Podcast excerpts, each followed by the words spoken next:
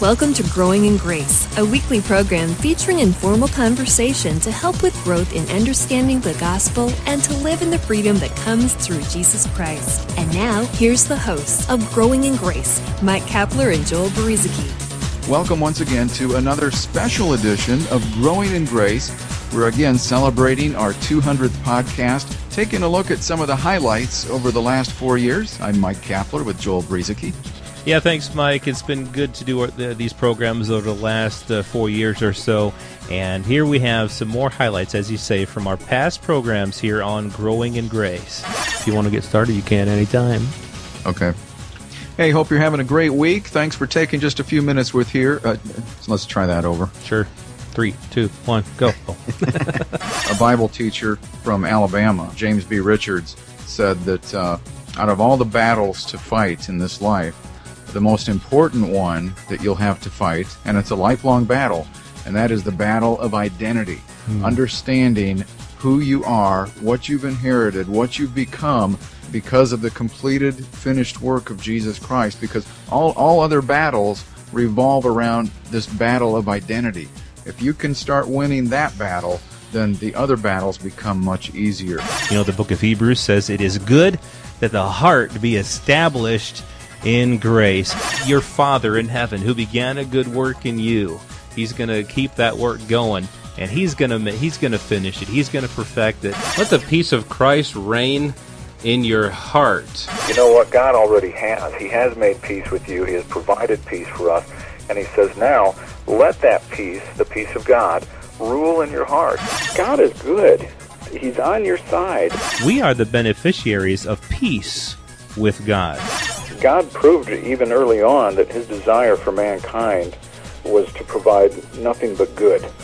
I just want people to know who are tuning in today, Joel, no matter what they're going through, um, God is not the one who is your enemy. He's not the one that's putting bad things that, that may be bringing you down in life a little bit. He's not the one. You do have an enemy in this life, but it's not God. One of the things that used to cause me to be really low emotionally or really high emotionally and never just never able to just to have a real peace from God was the fact that so many of the things that I did or didn't do had kind of become instead of things that I did out of a love relationship that I have with God, they kind of were rules and principles that I tried to live by. We start listing all these rules, and eventually that becomes a burden. That becomes a chore. That becomes a task uh, that I have to put effort into just because that's the thing to do instead of out of just uh, the love of God. And one place where I was stuck for years and years was believing that my relationship with God revolved around what I did for Him.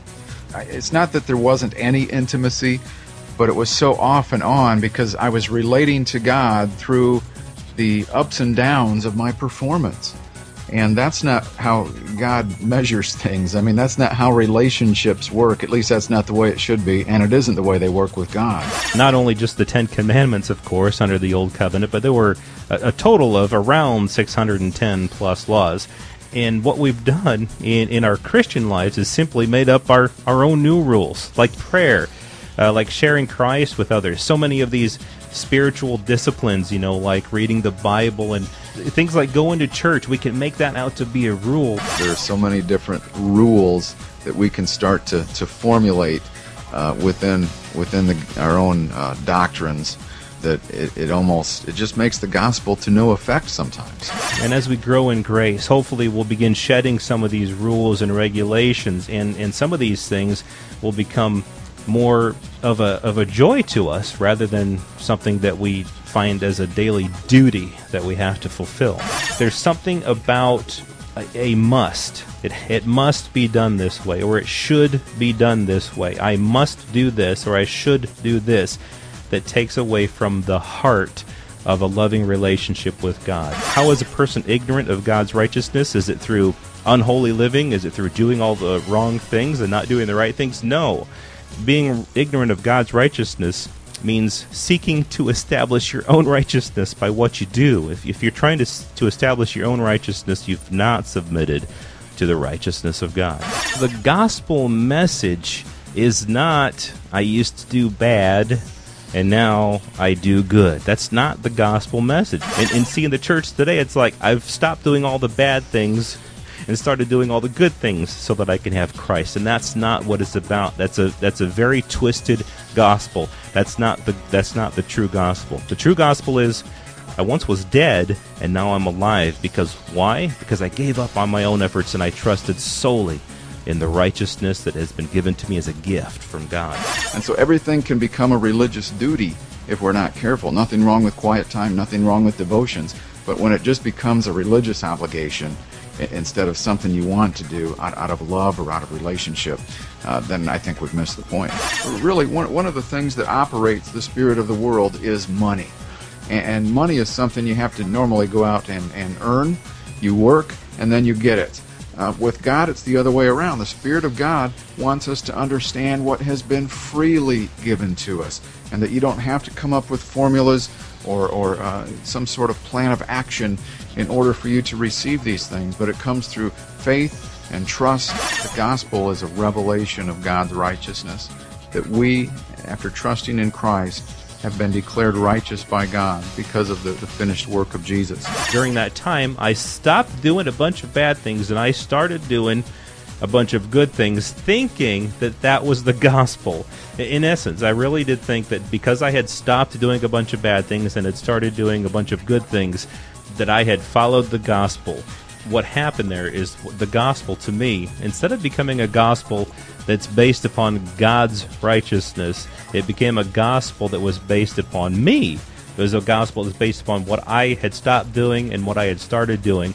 And in doing so, I really perverted the true gospel because the gospel should be a matter of me trusting in something else other than the own changes that I've made in my own life. We got some major wasps around here, huge things that are flying all around. Our neighbors are getting them, and we're trying to figure out how to get rid of those guys.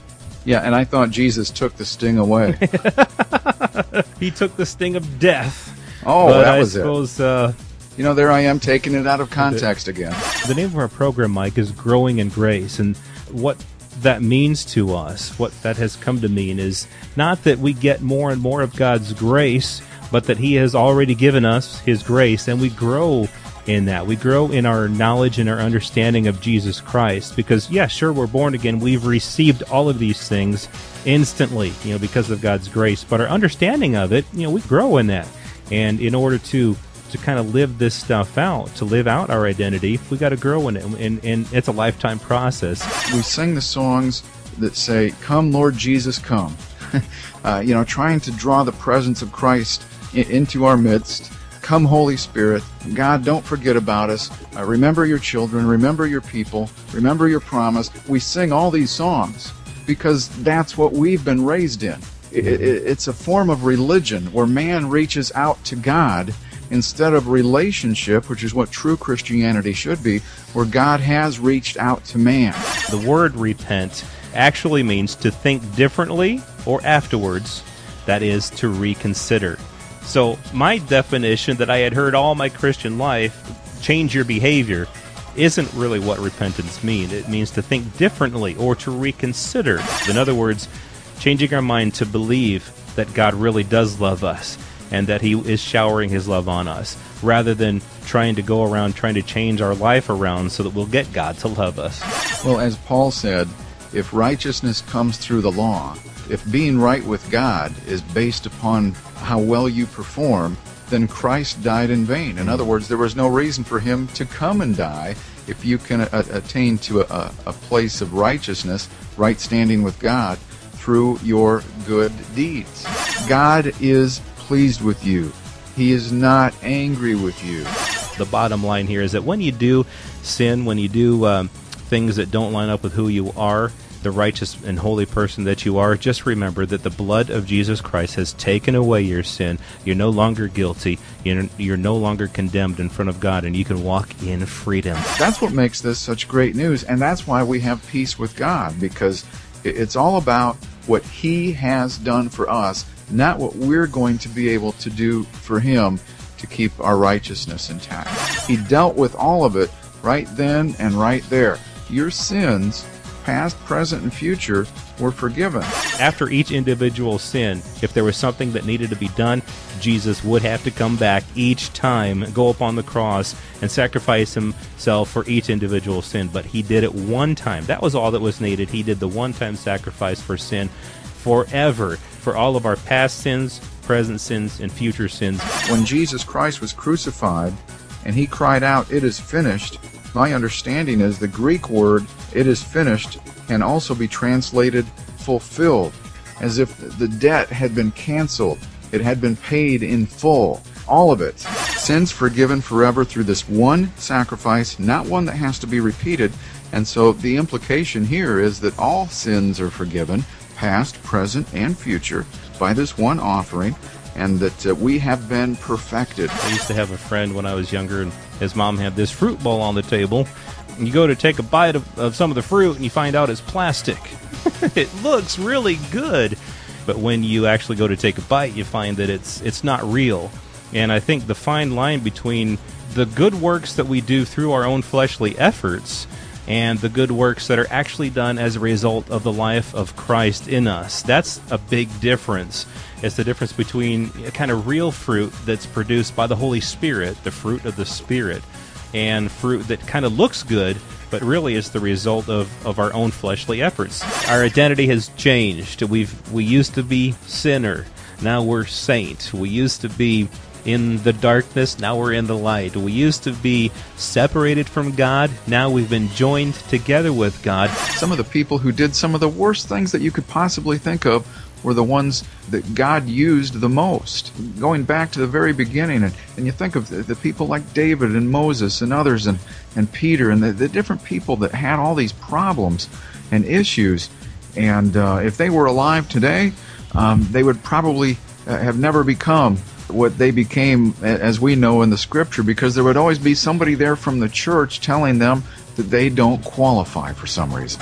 We have a hope in Jesus Christ that isn't based upon ourselves and what we can do to sustain our salvation, but it's based upon the body and blood of Jesus Christ. There are people in the church world today who would be looking down on him just like the Pharisees were. Because you know what? Jesus didn't, for some reason, he doesn't go out with the deacon board for lunch after church is over. He's always hanging out with the hookers and the homosexuals and those drug dealers across town. Mm-hmm. He's always doing lunch and eating with them and hanging out with them. He never hangs out with us Christian people. I mean, you can almost imagine the, the criticism and the, and the, the religiosity that would be thrown at Jesus if he were doing the same things today that he did a couple of thousand years ago when he was walking the earth. We don't really understand what uh, unconditional love is. It's just something we haven't experienced and you probably won't experience outside of your relationship with God because he is the one who has perfect unconditional love for you. And when I began to understand that, that I wasn't going to change how God thinks about me, I wasn't going to make him angry by what I did or didn't do. He was going to love me the same. I was always going to be his. It had nothing to do with my performance. I couldn't make him love me more. I couldn't make him love me less. When that truth penetrated my heart, it changed my entire mindset about everything about me and God and the gospel. You've been listening to Growing in Grace with Mike Kapler and Joel Brueseke, a weekly program featuring informal conversation to help with growth in understanding the gospel and to live in the freedom that comes through Jesus Christ.